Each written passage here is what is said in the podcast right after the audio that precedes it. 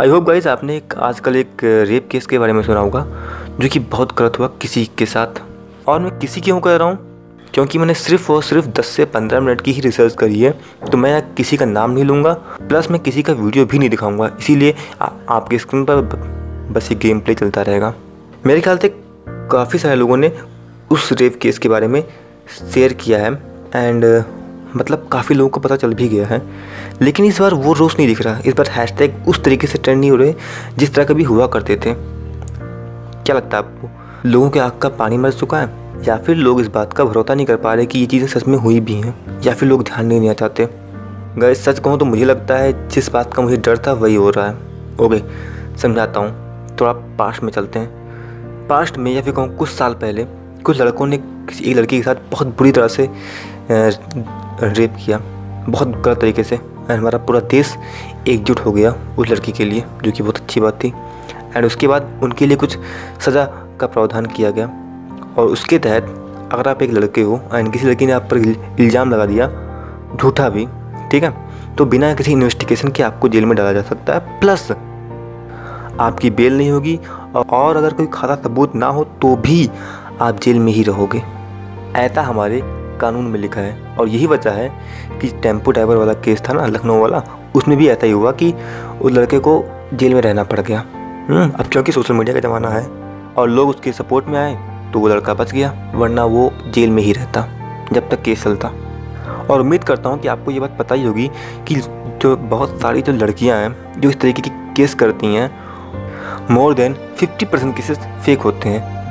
Guys मैं इस बात से इनकार नहीं कर सकता कि बहुत सारी लड़कियों के साथ अभी भी गलत काम हो रहा है और उनका ये कानून कुछ नहीं बिगाड़ पा रहे हैं। मेरे आसपास ऐसे कई लोग हैं जिन, जिन्होंने जिन्होंने लड़कियों के साथ कुछ गलत काम किया और पुलिस, प्रशासन या कोई कोर्ट कुछ नहीं कर सकता उनका। और उम्मीद करता हूँ कि आपके आसपास भी ऐसे कुछ लोग होंगे जो कि बहुत ताकतवर हैं एंड उनका कोई कुछ नहीं बिगड़ पा रहा।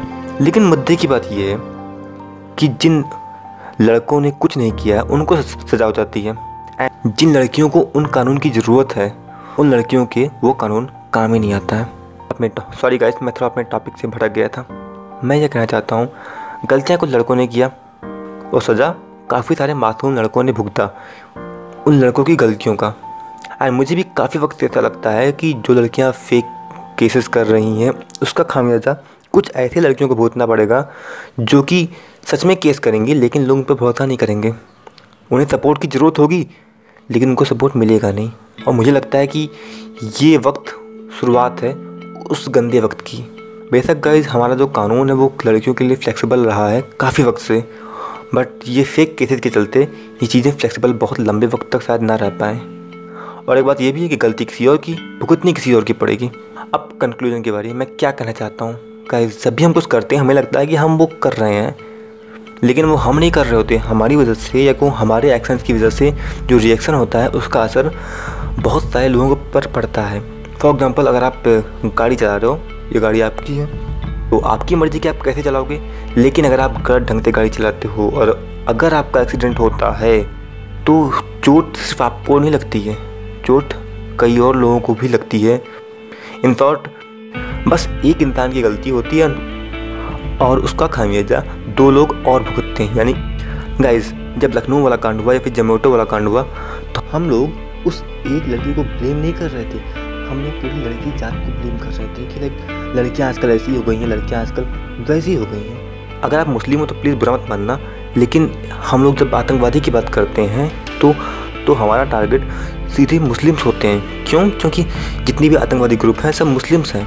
तो इंसल्ट मुस्लिम की होती है वो। आई I मीन mean, आतंकवादी तो, तो सिर्फ़ 20-30 परसेंट लोग होंगे। दुनिया में बहुत सारे ऐसे मुस्लिम कंट्रीज़ हैं जो काफ़ी अच्छे हैं, काफ़ी आगे भी बढ़ रहे हैं और बढ़ते भी रहेंगे मेरे ख्याल से। लेकिन कुछ लोगों की गलतियाँ कहूँ कुछ एक दो मुस्लिम कंट्रीज़ की जो गलतियाँ हैं, या कहूँ जो गलत काम है, वो चीज़ें मुस्लिम्स का नाम ख़राब करती हैं। और आपको इस बात से एग्री करना पड़ेगा मेरे ख्याल से। अब नहीं करते हो तो आपकी मर्ज़ी। रिसेंटली जब बाइडन साहब ने कुछ गलती किया, ठीक है तो इंसल्ट बाइडन की नहीं हो रही है। इंसल्ट पूरी अमेरिका की हो रही है। गाइस यही मैं कहना चाहता हूँ, जब भी हम कुछ करते हैं तो हम अपने जेंडर हम अपने धर्म, हम अपने कंट्री हम अपने गाँव, अपने शहर, किसी न किसी को कई बार रिप्रेजेंट कर रहे होते हैं किसी के सामने। तो please try to behave yourself हम जो कर रहे हैं, उसका इम्पैक्ट काफ़ी और लोगों पर भी पड़ सकता है। तो कुल मिला के बात यह है कि ट्राई कीजिए कि एक जेंटलमैन की तरह रहो। और जेंटलमैन की तरह रहना ऐसे नहीं रह सकते हो आप। मतलब कि मैं अगर चाहूँ कि कल से मैं अंग्रेज़ की तरह बोलूँगा तो मुझसे पास तो मुझसे वो नहीं होने वाला है। मुझे अंग्रेज़ की तरह बोलना है तो मुझे अंग्रेज़ की तरह बोली सीखना पड़ेगा। वैसे ही आपको जेंटलमैन की तरह होना सीखना पड़ेगा कि जेंटलमैन कैसे रहता है उसी की तरह रहने की आपको कोशिश करनी पड़ेगी, तभी रह पाओगे। वैसे आप लोग समझदार हो, और उम्मीद करता हूँ कि मेरी बात समझ गए होगे, और मेरी किसी बात तक किसी को कोई भी बुरा लगा हो तो आई एम सो सॉरी यार। मैंने किसी को अफेंड करने के मोटिव से नहीं कहा है। और तीसरी बात है बिकॉज़ ऑफ़ मेरा एग्ज़ाम चल रहा है तो ये कोई स्क्रिप्टेड भी नहीं है, जो मेरे दिल की बात है मैं वही कह रहा हूँ। ये बिल्कुल भी स्क्रिप्टेड नहीं है। मैंने जस्ट जो मेरे दिमाग में आ रहा है, मैं जस्ट वही बोलते चला जा रहा हूँ। और मैं कहता नहीं हूँ बी इंटेलेक्चुअल हुआ है। वो मैं सिर्फ़ सुनने के लिए नहीं कहता हूँ। मैं कहता हूँ कि दिमाग को बढ़ाओ अपने, दिमाग को तेज़ करो अपने। बेहतर बनाओ अपने दिमाग को किसी प्रोडक्टिव काम में लगाओ।